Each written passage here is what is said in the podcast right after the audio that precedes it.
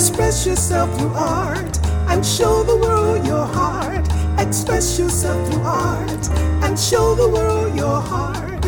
You're in the know with Esther and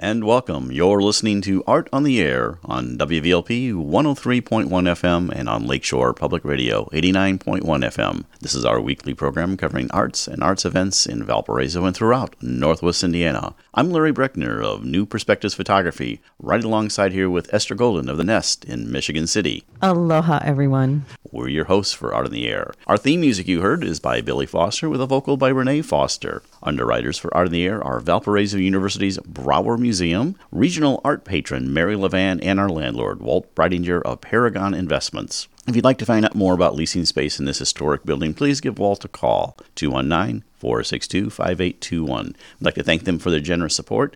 Thanks to Greg Kovach, WVLP's station manager, and Tom Maloney, Vice President, Radio Operations for Lakeshore Public Radio. Art in the Air is supported by an Indiana Arts Commission Arts Project grant through South Shore Arts and is part of the National Endowment for the Arts. If you're interested in being a guest or sending us information about your arts, arts related event, or exhibit, please email us at artontheair, WVLP at gmail.com. That's art on the air, WVLP at gmail.com. Our program, along with all of our programs, are streaming live at WVLP.org. Art on the Air is rebroadcast on Monday at 5 p.m. Our shows are carried by Lakeshore Public Radio, 89.1 FM, every Sunday at 7 p.m., and you can hear them at lakeshorepublicradio.org. Our entire show archive can be heard at our website, brech.com slash AOTA. That's breck, B-R-E-C-H dot com slash AOTA.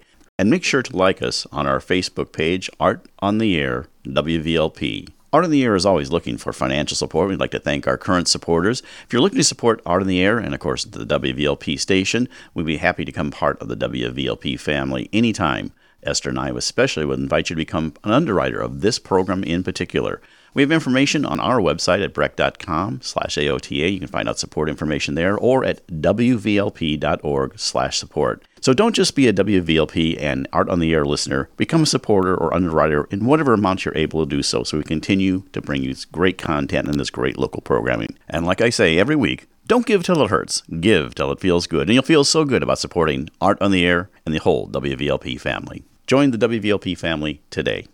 And now, in this segment of Art in the Air Spotlight, we have someone who's been here before, Captain Ambivalent. And he's a nerd rock singer, songwriter, superhero that's boldly battling the market forces of 2005. Well, anyway, he's got a special event coming up. And uh, uh, unfortunately, it's going to be virtual because it's so hard to do that. But Captain Ambivalent, otherwise known as Dan Beamer, welcome to Art on the Air. Yay, thank you, thank you. Aloha. Good to be here. So, tell us uh, about what you've got coming up. Uh, you have a new uh, uh, adventure coming up that's going to be all virtual.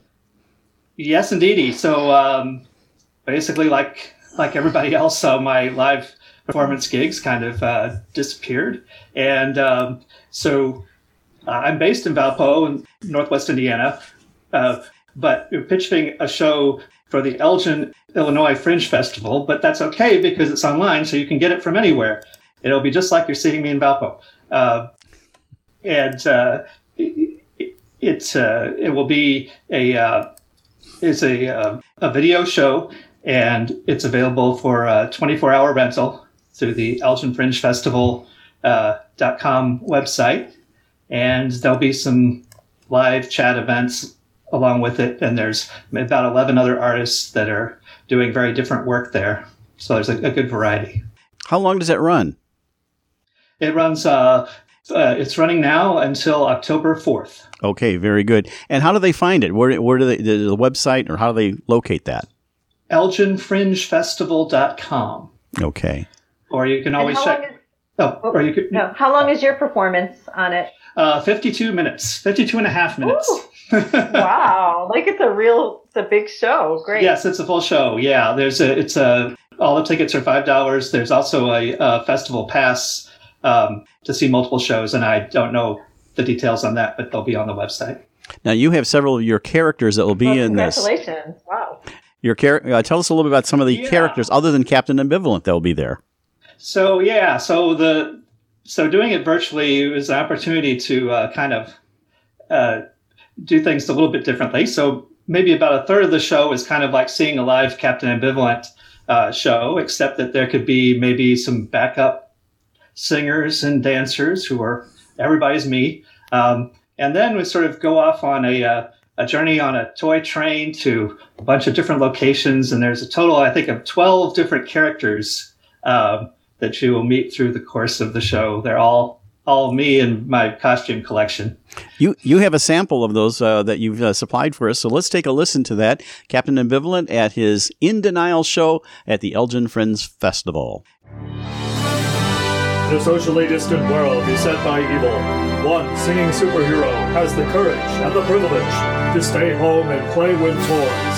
You might call me Captain Ambivalent, and then again you might not. Hey, wanna play G.I. Joes? Then again you might not. Hey, wanna play dinosaurs? With his imaginary friends, Buford P. Wallaby, the House of Memories, is old its walls are full of holes. Guy Slamet, I am the most sexy man in your life. and more. Hey everybody, let's do the badass walk.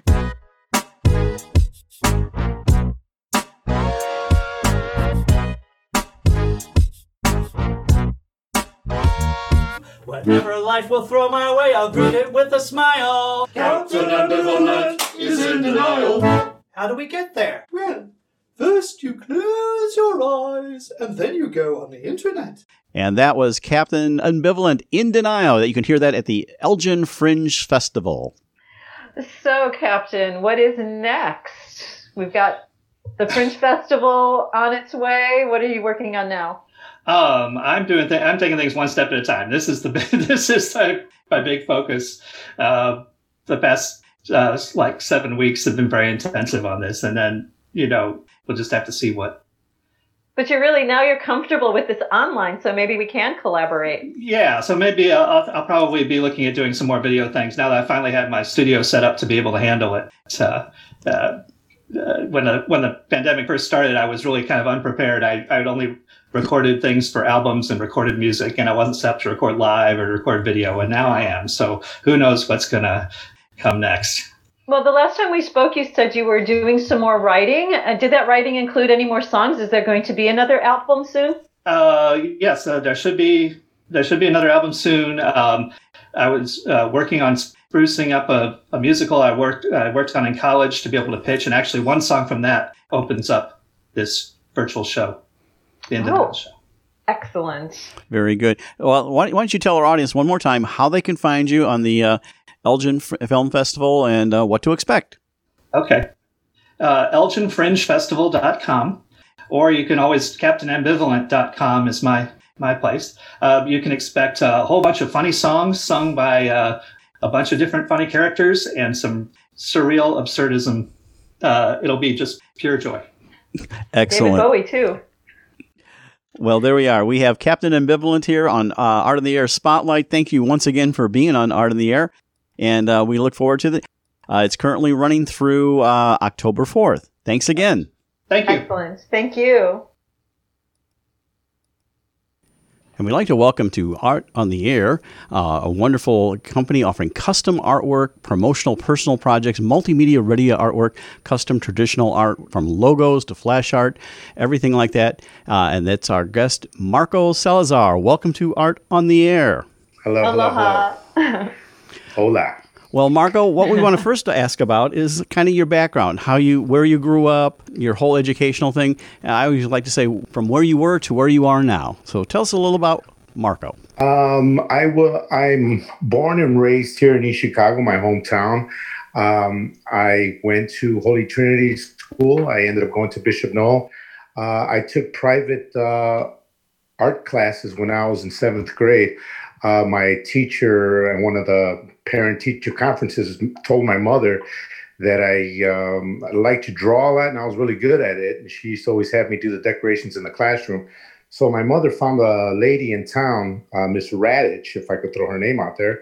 Uh, she was a retired art in- teacher from, I believe she taught at the Art Institute of Chicago, and she taught in her basement a couple days out of the week.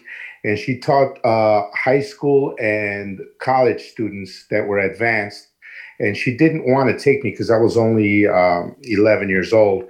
It's in seventh grade, but um, my mother presented her with my portfolio of drawings and sketches and colorings, and uh, she made an exception and she took me in. And uh, I got my first real uh, exposure to the fundamentals of art and coloring and painting and all those lovely things and uh, I had my first gallery show when I was 12 at the, which is now Shore Arts, but back then it was the Indiana Arts Association. So I've been painting since then. I've got, uh, I was awarded some scholarships to go to uh, art school um, my senior year of school. Uh, I had to decline those because at the time I had a girlfriend. Uh, my girlfriend at the time became pregnant, so I had to put that aspirations on hold and I enlisted into the US Army and served in Desert Storm and um, got an honorable discharge and was able to hit the floor running at the next semester for art school. So I ended up going to the Art Institute of Chicago, American Academy of Art, and uh, got a degree in uh, Columbia College in graphic design and film and video. Well, first of all, thank you for your service. Appreciate that. And uh, yes. wow, what a story and everything like that. So, uh, tell us a little bit about your art. Uh, what you, what kind of art do you do? What your mediums are? Um, I kind of dabble in a wide range of mediums. Uh, when I was coming up uh, very young, I used to love comic books and cartoons, and that kind of got me into the whole animation part. So when I did go to Columbia College, I did do uh, a small internship with Warner Brothers working on a Tiny Toons cartoon. Um, so I used to do animation, and then at the time, growing up as a teenager, the whole hip hop graffiti art movement was well on its way. So I dabbled in large scale murals and applications, all legal, by the way, uh, commissions and and whatnot on local businesses and stuff. So, um, and then uh, taking my traditional uh, formal art training with uh, Miss Radich in that school. Uh, I had a very keen sense of portraiture, so uh, I just used to dabble in pen and ink and any kind of mediums I can really get a hold of: watercolor, color pencil, painting, oil, acrylic, uh, aerosol, ketchup and mustard, et cetera, et cetera. no, yeah, I just uh, like to experiment with different things, and uh, I know there's artists that are are well versed in, in particular mediums, and I, I, just like to expand my horizons and kind of uh, work in different things. And as I got older, uh, I got into the automotive field and airbrushing. I opened up a store uh, at the local mall here in Hammond, Indiana, which is now uh, it, it, was razed back a couple of years ago, Woodmar Mall. I uh, opened up a T-shirt shop there when I was 21, uh, doing airbrushing. Uh, it was called Airtime Airbrushing, if anybody remembers that. yeah.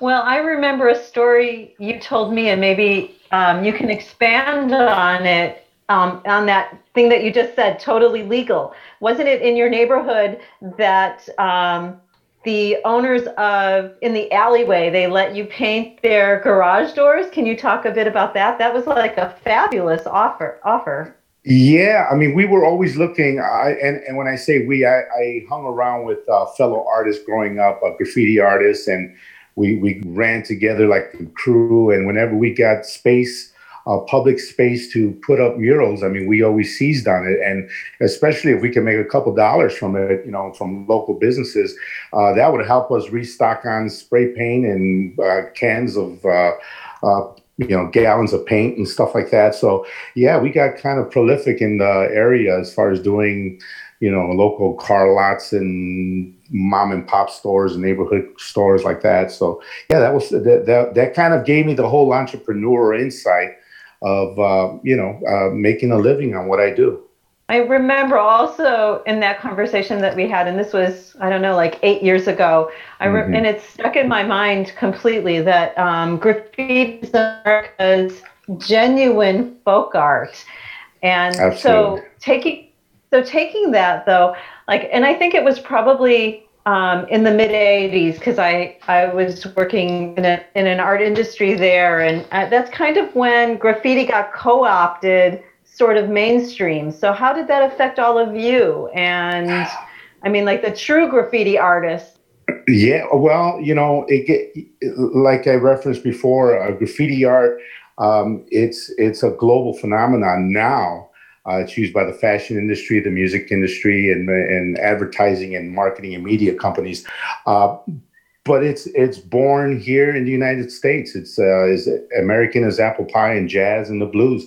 Um, and when it started hitting the commercial scene, uh, we kind of rode with it. So we picked up commission works, working for film companies, doing background sets and and local theme parks. We uh, we did the Batman ride at, at Six Flags Great America. I mean, we were teenagers. We're doing the backdrops to those scenes, and and I mean, it was just overwhelming. We felt like rock stars. So, yeah, uh, we kind of went with the flow and tried to capitalize with it. You know.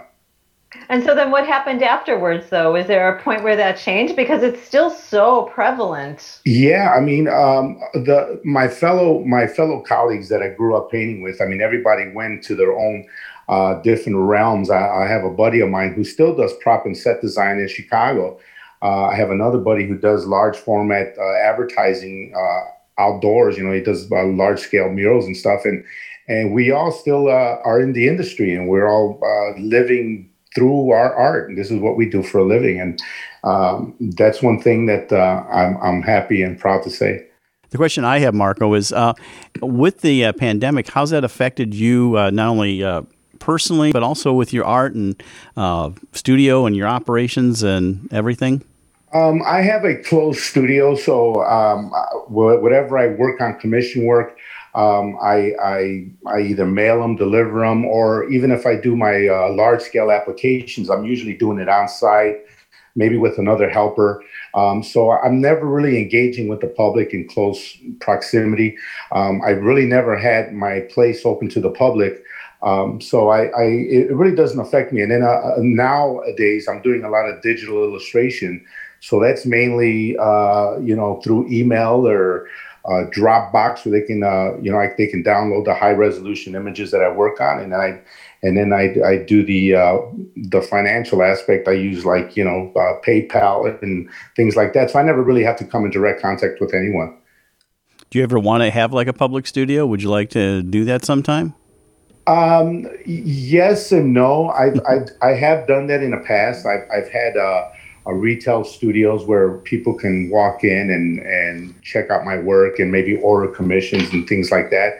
But in the age that we live in now, I mean, uh, brick and mortar. I mean, it's really it, it, that's that's the main uh, uh, that's the main industry that really took the hit because you can't really house or have people uh, here. So I, I, utilize kind of like the digital age where I, I use my website, I use uh, digital marketing and things like that, social media, and I do uh, pick up commissions and and uh, uh, jobs through that where I don't really need to uh, engage with people personally. You know, I, I am a people person, and I, I have I've taught junior high art for eight years and uh, I've uh, I took a leave about a year ago. So that's one of the things I really do miss is engaging uh, um, students. I, I had uh, I used to teach seniors. I used to teach uh, kids. I did the wine and canvas thing. I did the brews and brushes and pizza and paint for the kids. Yeah, yeah. so th- those things I, I, I, do miss. I do miss the one-on-one interaction with students. Uh, but aside from that, as far as my my my creative time, I really don't engage with uh, with visitors too much, which is okay. So, well, so I know you formed the United Cultural Arts Association. Is that still is that still going on? That was uh, early in 2000s um, with uh, the, uh, my my group of fellow artists that uh, we grew up painting. That was one of our ways of kind of going uh, giving back to the community. So we formed this non for profit 501c3 organization, and we used it to sponsor uh, mural projects with the local schools. Um, and and we did that for a couple of years, you know. But again, you know, uh, we each were pulling in different directions, so uh, we we kind of disbanded uh, in the early two thousands. Yeah. So, what project are you on now? Do you have any outdoor murals on?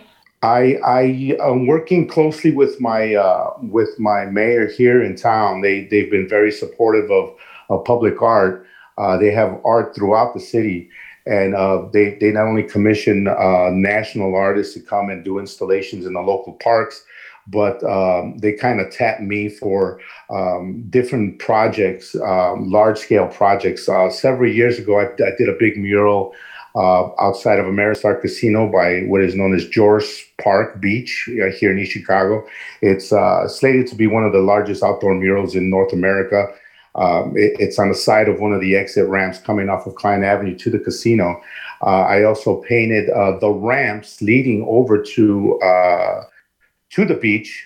they're known as wayfinding graphics. So they're these big, colorful, geometric shapes that they say lakefront and have arrows pointing so that you can follow the direction to the to the mural. I mean to the to the beach, and then uh, now I'm um, we we're working on a project with. Uh, the mayor, they're renovating uh, here the local stadium, baseball stadium, uh, which is Block Stadium. Uh, one of our local athletic heroes is Mr. Kenny Lofton, who is in the Cleveland Indian Hall of Fame in, in Cleveland, Ohio. Um, he's from Chicago, and uh, it's known as uh, Kenny Lofton Field. So what I'm doing is I'm doing a big, huge mural that's endorsed by the Major League Baseball um, with his image on there, and has all his stats, and kind of give the young youth who are playing baseball kind of a motivation on to strive for the highest uh, the highest field, which is Major League Baseball.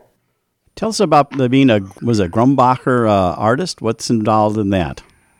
Uh, Grumbacher Artists. Uh, Grumbacher is a manufacturer of art supplies, uh, paints, and brushes, and uh, mainly on the academic level. So, uh, one of the main suppliers is Michael's um, uh, Craft Stores, which I, I taught uh, the paint painting workshops here in Highland, Indiana, at the Michael's there. so, I had to get certified as a paint instructor in order to offer the workshops there. Uh, so um, I still maintain that certification as a Grumbacher uh, paint instructor. And uh, you talked about the uh, middle school, junior high level. Um, what kind of projects did you do with them? Um, that was a year long um, uh, curriculum that was based on the standards of uh, brought on by the Indiana uh, Board of Education, um, just teaching fundamentals um, design, composition, uh, the color theory, different things. And, it's it's very ironic that that we we mentioned that because when I was one of my first art shows uh, that I submitted my oil paintings uh, was in seventh grade. Uh, was a uh, um, a junior high art contest, which was sponsored by the South Shore Arts at the time.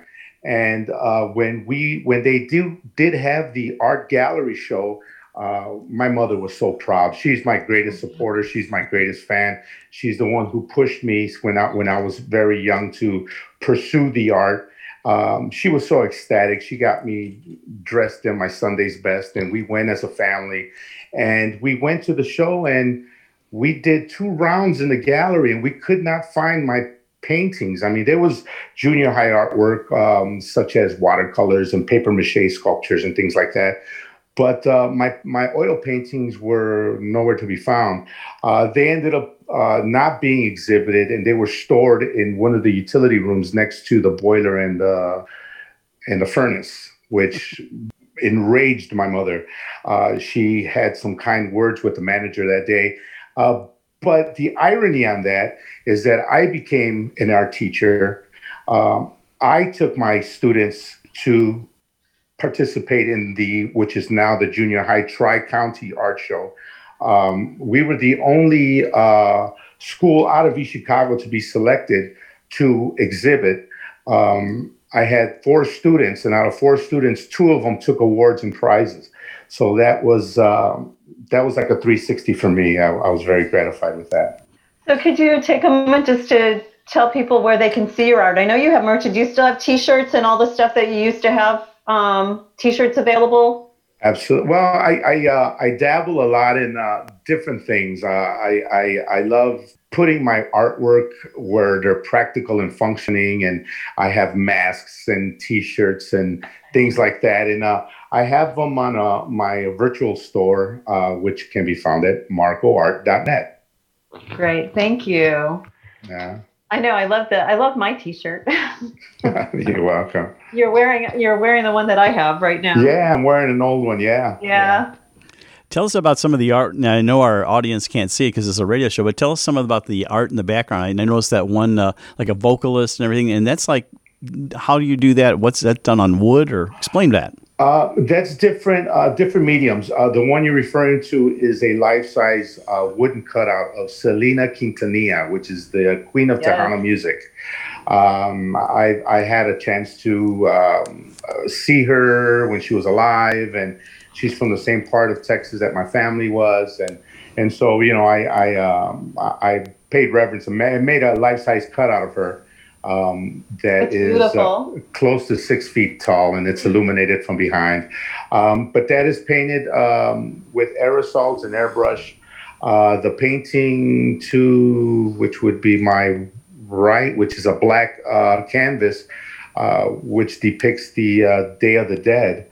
Uh, that one there is painted in acrylic. The one next to it is painted in enamel and pinstripe.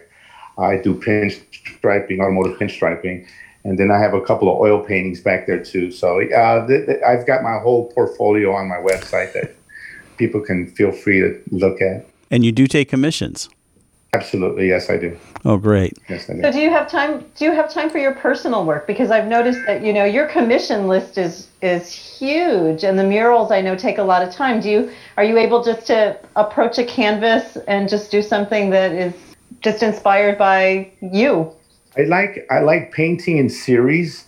So um, I, I don't know. You can kind of see back here. I, I usually put up like three or four canvases, and I paint them periodically in stages. So I'll do all the backgrounds on all five canvases at once. Then I'll do the midground on all five canvases at once, and then I'll do the foreground on all the canvases at once. So this way I have a series. So once I have the series, um, if we if I have an exhibition or a show or I, I set them up as a as a set.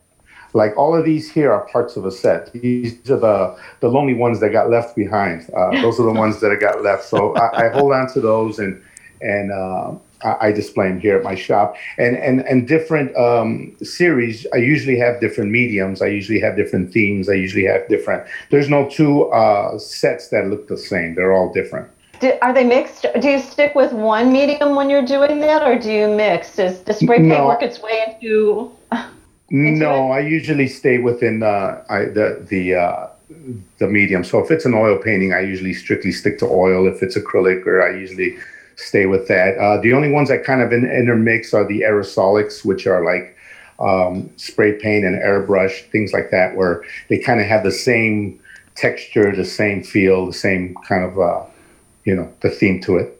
Do you like airbrushing better than uh, using an aerosol can because you have much better control? No, I've um, see. I'm kind of like one of those perfectionists where I, I'm a compulsive compulsive. where that if I pick up a medium, I I practice day and night until you know I, I I study works of other artists that use that medium, and I want to get just as good as they can get because uh, you know everybody puts on their pants the same way in my eyes, and I figured you know if if I if I become if I study the technicalities of it and become a little bit the, the disciplines, I can kind of get to the mastery of them. So um, I, I've gotten into pinstriping. I got into airbrushing. When I was when I had my store uh, doing the airbrushing, that's all I did was airbrushing. So I would run into people and they would say, "Oh, you're the airbrush guy," and that would burn me up. You know, "Oh, you're the t-shirt guy." Oh, that would burn me up. So I would leave the airbrush alone and focus on something else. So the spray can I, I can do pretty much very close to what I can do with an airbrush with a spray can. I, you know, and like I told you also, it was like watching a dancer perform when you're, because you get so, I mean, you are so laser focused on what you're doing. And it's just beautiful to watch you move as you're working because you're, you're completely unaware of anybody else. You're just like totally one with your material, and it was like watching a dancer. Well, thank you, thank you very much. One of those uh, things that that helped discipline with that was uh, when I was in college. Uh, I answered a, a, a call for a caricature and airbrush artist uh, for a company called Fazen Arts, which owns all the novelty concessions and all the Six Flags. So if you go to a Six Flags over Dallas, or if you go Six Flags in St. Louis, or even here in Gurnee, you're going to see uh, the, t- the the t-shirt booth, you know, with Billy Love Sue and the heart design, which is airbrushed, and right next to it, you're going to see the caricature artist drawing uh, people in the cartoons. And um, when I went, they were looking for either a caricature artist or an airbrush artist. But again, I used to love to experiment on different techniques, on different on different mediums. I got hired to do both. So um, I worked at Six Flags in Gurnee for a summer, and then they sent me to which was the brand new casino at the time, Excalibur Casino in Las Vegas. So I got to work there. I lived in Vegas for about uh, a little under three years. But you have to draw in front of people. You know, I had people standing, crowds of people standing over my shoulder as I drew. Um, and at first, it was so nerve wracking. I mean, it was hard to hold my pencil because my hands were so sweaty all the time. But as as I kind of perfected the techniques, I got more comfortable, and next thing you know, there were just shapes behind me. So I, I when when I, when I do things like that, uh, I, am able to kind of block that out and kind of focus. And and I kind of got into uh, painting live. I did live painting. Well, I did one with you when we did the car. I know. But uh, I, know. I, I, I would do stuff for uh, local music festivals. We did the the the Lakefront Fest here in Hammond. We did uh, some stuff for Lollapalooza, where we would just paint at the beginning of a band's concert, and when we're done, the band would throw up their guitars and drumsticks, and we would throw up our spray cans because we were done. And um, so I, that's one thing I miss. So, Marco, tell us what you have planned for the future and also remind our audience how to get in touch with you. Uh, well, yeah, I have some uh, outdoor uh, uh public art pieces that I'm looking at doing uh, here in the city of East Chicago. Uh, one is a Major League Baseball, and another one is painting some water tanks, 45 foot tall water tanks depicting local athletes, basketball players endorsed by the NBA. Um, anybody wants to see any of my work, I, you can find me online at marcoart.net, M A R C O A R T.net. Okay, well, thank you so much. It's Marco Salazar, uh, artist from East Chicago, based uh, doing custom artwork, promotional projects, uh, anything you want, get a hold of Marco. Thank you for being on Art on the Air. Thank you. Thank you, Marco. Thank you. You're listening to Art on the Air, WVLP 103.1 FM, and on Lakeshore Public Radio 89.1 FM. And now a very special musical treat during the pandemic from Billy and Renee Foster, their new song called Virus.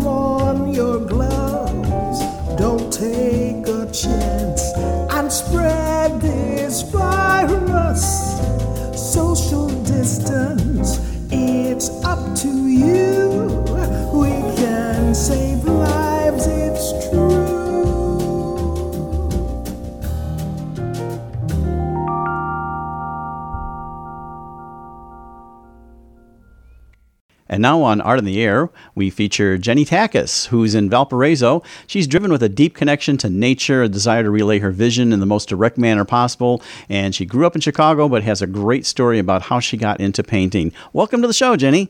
Thank you. Thank you for, for having me. I appreciate it. Well, our audience would like to hear a little bit about you or your journey from everything, like from where you grew up, so where you were to where you are now, and even things outside of art. Okay. Well, I grew up in Chicago. Uh, then we moved in uh, to Oak Lawn, but always had a connection to the Indiana Dunes because uh, my grandparents owned property, just land in Beverly Shores. So as kids, we used to come out and parents would have picnics and we climbed the dunes and always loved it here. So eventually, my parents decided to build in Beverly Shores. So that's why I got out here to Indiana, but always loved uh, nature and had a friend who had a house grandparents' house out in um, Westville, which is pretty close to Valpo, but in Chicago it seemed like a long way, and I always loved going out there and just exploring. And so I'm more connected to nature than like uh, the cities. Eventually ended up in uh, Munster, Valparaiso, and uh, actually I moved to Miller recently. Oh, Wow, very that's good. a very nice artist community. It is, and I, I could see the lake right here. I'm like across the street from the lake. So I never thought I'd be this close to the water, but you can do it in Miller. So You know, outside of your art, Jenny, what else did you do? You were, I, I think, uh, worked in banking of some kind.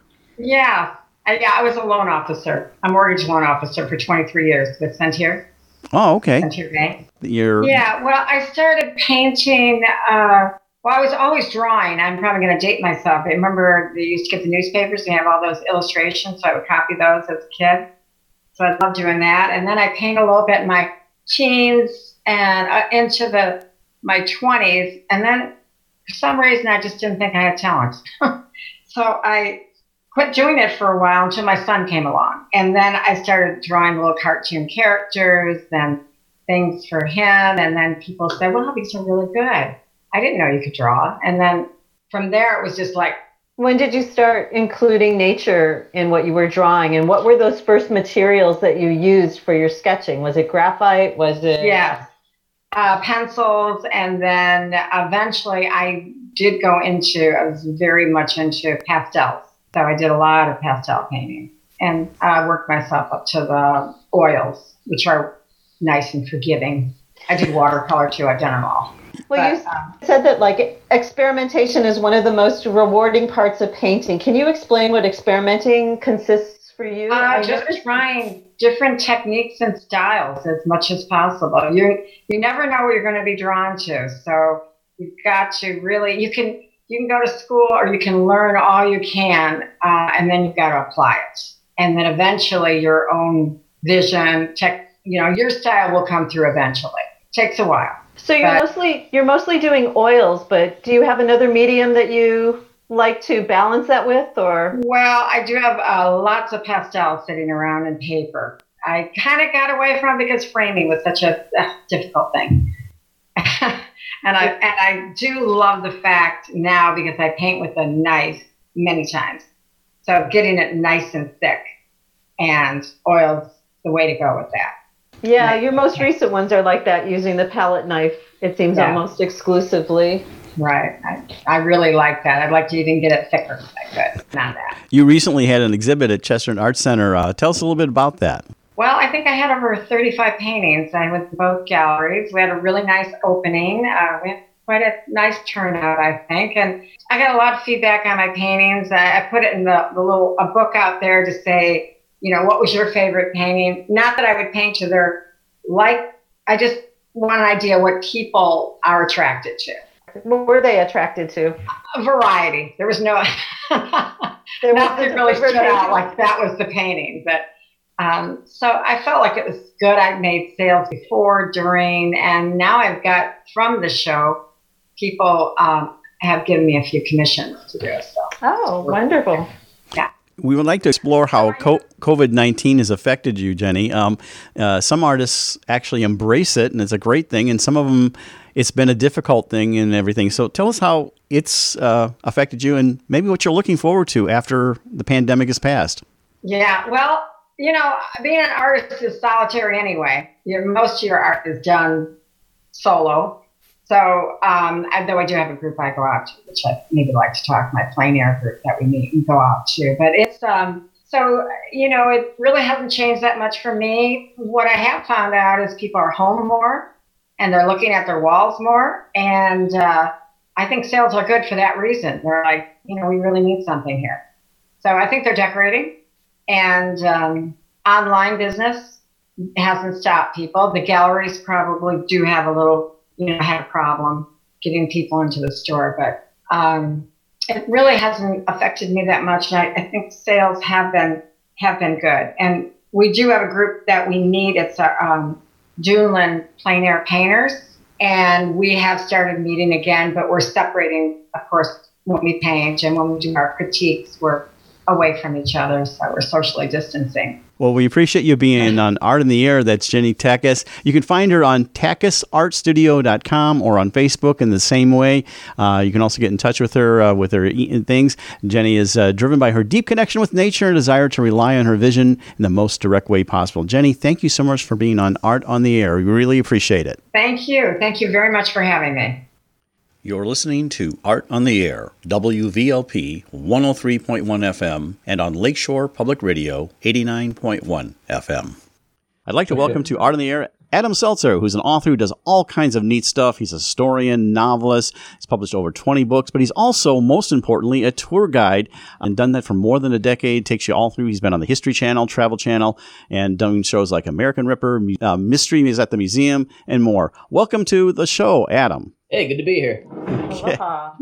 Well, we'd like to ask you, first of all, about your own personal journey, how you got from, well, where you were to where you are now, where you grew up and all that. I grew up in Iowa, where we're so by God stubborn we can stand touching noses for a week at a time and never see eye to eye. Good old Music Man. I, if you want Music Man references, I am locked and loaded, man. I can I can do this all day. You got to remember, um, I'm a um, musical theater director, so I know most of those references. okay.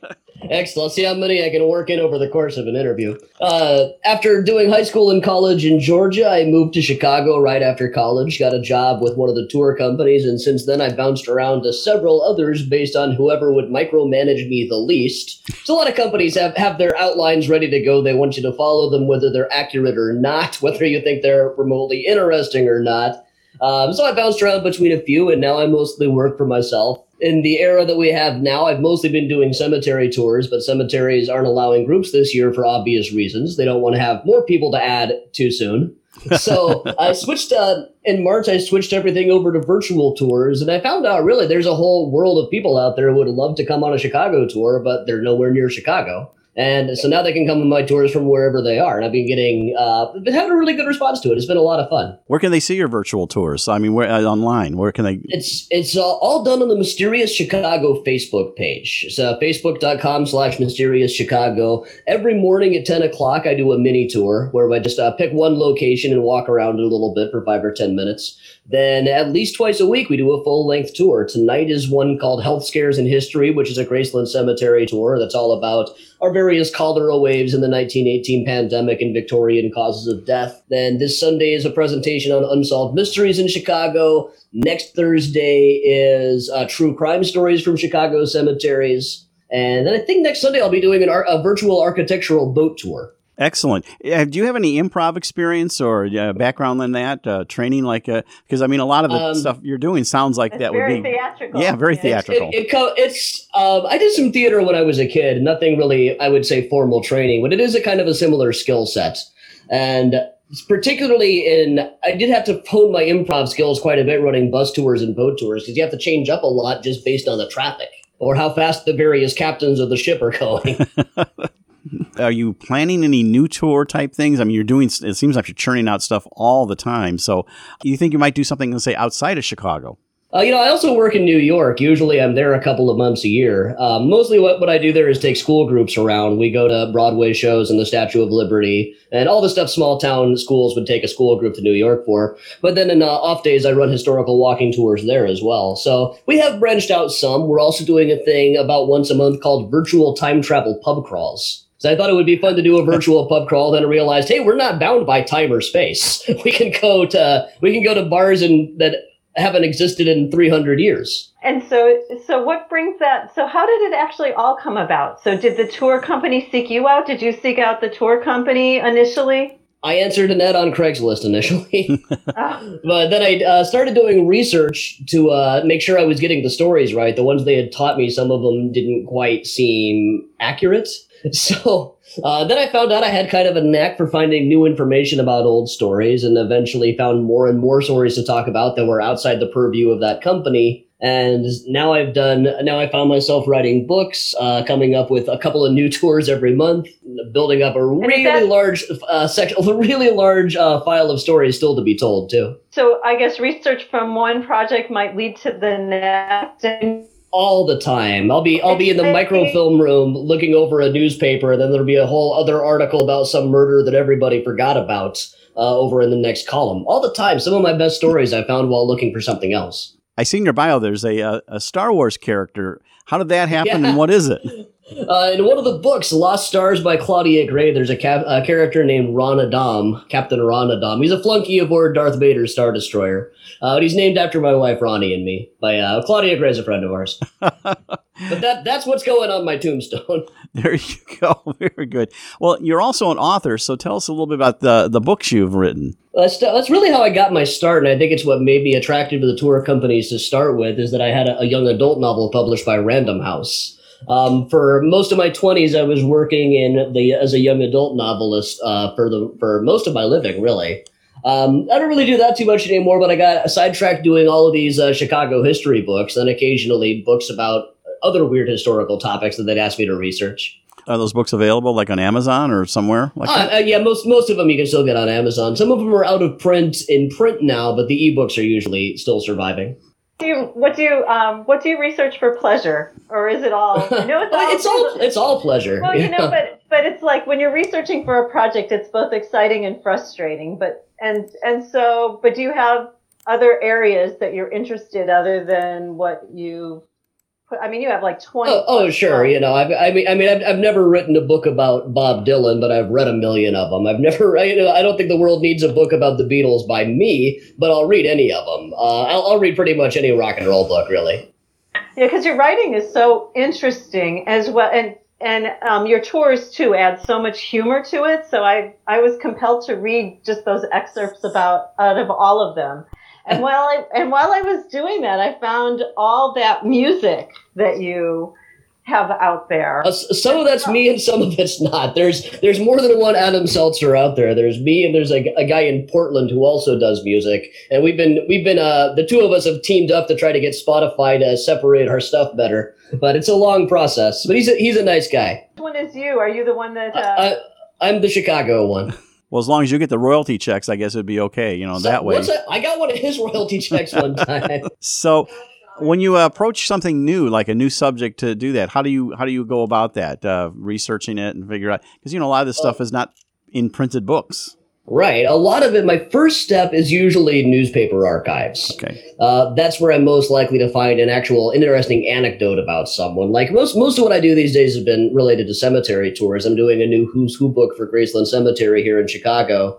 And I can look up like old town records and stuff that'll tell me what they owned, but I want to know what they were like. I want to like find an anecdote about them telling a joke or something. And you're more likely to find that in newspaper archives, or sometimes you can even find their diaries are still in a library someplace. Okay, very good. And I wonder if you find like if people uh, can give you oral history as a, a source also. Not that often for people who are long gone. Most of the people I research don't have uh, are out of living memory at this point. So you'll get like family stories that are three or four generations of campfire stories. They're not necessarily more reliable than you'd find anywhere else. Now you also accessible on Facebook, and they can find your information there. Yeah, just the, the mysterious Chicago Facebook is the place to be these days. Okay. And that's where we just we hang out on a morning mini tour every day. A lot of you know the regular crowd shuffles in. astonishingchicago.com. That's uh, one of yours yeah, also. That, that's kind of that's kind of like my uh, my online business card. Really, if you go to adamchicago.com, it'll lead you to the Astonishing Chicago page, which lists all of my upcoming tours. So, were there any cases where you went into investigative mode thinking like for one way and then it turned out to be the complete opposite of what you thought going into it? Like you started out with a his, what was a historical fact and it turned out to be. Oh, that happens all the, that happens all the that happens all the time. Uh, probably the most famous example is uh, people love to say that H. H. Holmes killed hundreds of people in this hotel during the World's Fair. He didn't even have a hotel. He said he was going to add a hotel to his building, but he never actually finished it or anything. Tell us about uh, your involvement with History Channel and Travel Channel and how that uh, how did that happen? Uh, and you still do Uh, that? They they contact me. I've, I've got a couple coming out. I think in the next couple of years, and it's just it's just kind of random. I'll randomly get an email saying they need somebody to be a talking head. Uh, sometimes it's a case that I know nothing about. And that's another thing where uh, it, where being a writer and whatever improv skills I have come up, because they'll kind of give me a line and I'll have to feed it back to them three or four different ways. And I'll, I'll always research the case ahead of time so I know what I'm talking about by the time we start filming. Or often they'll call me to consult about uh, H.H. Holmes stuff or Chicago stuff. And I'm not necessarily going to tell them what they want to hear. They want me to back up whatever they think is happening. Like the go shows and say, we want like the name and the address of this woman here who hanged herself from the ceiling in 1963. And I'll find out, uh, well, that didn't happen. The woman who lived there in 1963 is still alive. That doesn't necessarily stop them from doing the show. Do you ever think about doing tel- other ty- types of television locally? I mean, like uh, hitting the stations? Uh, if, if they ask me to, I will. It's not something I pursue normally. So, what are you working on now? Right now, the tours. Right, right now, other than doing two or three tours a week plus a miniature one every day, that's kind of keeping me as busy as it can be right now. Uh, but I'm also finishing up the Graceland Cemetery book, and after that, I don't know what big project I'll do next. The tours have been keeping me. Um, the whole idea of starting to do virtual tours was just to keep me occupied during quarantine, and it succeeded a little better than I expected it to, as far as keeping me busy. I've seen a couple of the mini tours, and they're just they're just very entertaining. Oh, thank you. Especially if you have any Chicago background, it's like very nostalgic because you also bring up the you know what was there as opposed to what is there now. Right. Speaking of the COVID nineteen, how's that affected you? Well, you've talked a little bit about business wise, but you know personally, and uh, what do you look forward to after it's all over? I look forward. Uh, I look forward to going to concerts again. That's one of my bigger things. I miss concerts. I miss shows. I miss traveling. I miss New York terribly this year. Uh, you know, normally in the spring I'm there a couple of months. I miss my school groups. Esther did ask you what you got in the future. Is there any more books in your future as far as writing different things like that with, uh, like Uh, other than Graceland? Well, I've got a script written for a graphic novel called The Butts of Justice. It's about Churchill and Taft sailing around in a flying bathtub, um, teaching anti-conspiracy theory techniques, uh, to, you know, info literacy, how to battle conspiracy theorists. And I really just kind of wrote it as a joke, but increasingly I read the news and I, the world needs their butts, you know. Was that one that you started a long time ago? It was a few years ago that I wrote the first draft of it, but I read it recently, like, yeah, this holds up. That's happening to a lot of artists right now. They're revisiting old stuff, really realizing that it is relevant. yeah, Larry, do you remember Les Bracken? That was the same thing that, you know, he wrote a song 15 years ago that applies right now. Exactly. Yeah. Well, and even even uh, one the people who write our theme show, they did a song called uh, "Coronavirus," you know, and it, they actually sing it, and it's kind of very jazzy and artsy, but it's sort of funny at how people are Yeah. adapting to that. And we've done shows where we've actually talked to artists about how they're how they're adapting to it, and some are you know actually flourishing in the in the thing, and others are not. So it's kind of Yeah. an interesting thing. It's kind of wonderful for you that way because you can have somebody check in from all over the world. So Right. I get I get people checking in from Australia. You know, they're not they're probably not going to come clear to Chicago just to take a cemetery tour. But when they can do one from the comfort of their bathroom, why not? or in the middle of the night. Right. how do you know how many people? Do you have a way of tracking how many people follow your tours online? Uh, yeah, it'll say when I'm broadcasting up in the top corner. It'll say how many people are watching at a given time. Like just today, we had about 250 people watching. And it was funny as I was walking down the street, this uh, woman opened her door and said, "What are you doing, taking pictures of these houses?" like I got 250 people staring at you, lady. I should, I should have said I'm looking for places to loot, but it's okay. Your stuff all looks like crap. Excellent. So, um, you, you just I, I see in your uh, bio you describe it as kind of a smart alecky novels that you've written about the history. So uh, tell me about that writing style.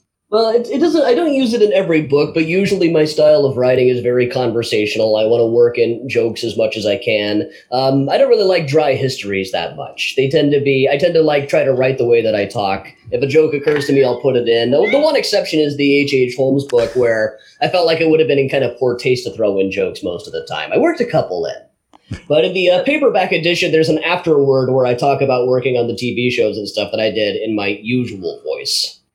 Which what is your usual what is your usual yeah. voice? Let us about, hear your about like I'm about like I'm talking right now.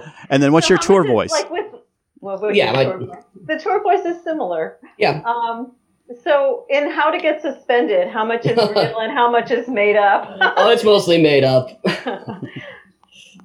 so that's not mom and dad in there, really. No, well, I'm I'm not I'm not so much like the kid in the book as I'm like his parents, really the recipes is what was really funny. Oh, the recipes. But yeah, for, for those who don't know, in a few of my young adult novels, there are um, about a kid named Leon whose parents are what they call food disaster hobbyists. They take they find the worst cookbooks from the 1950s they can, the most disgusting recipes, then cook them and eat them to make fun of them.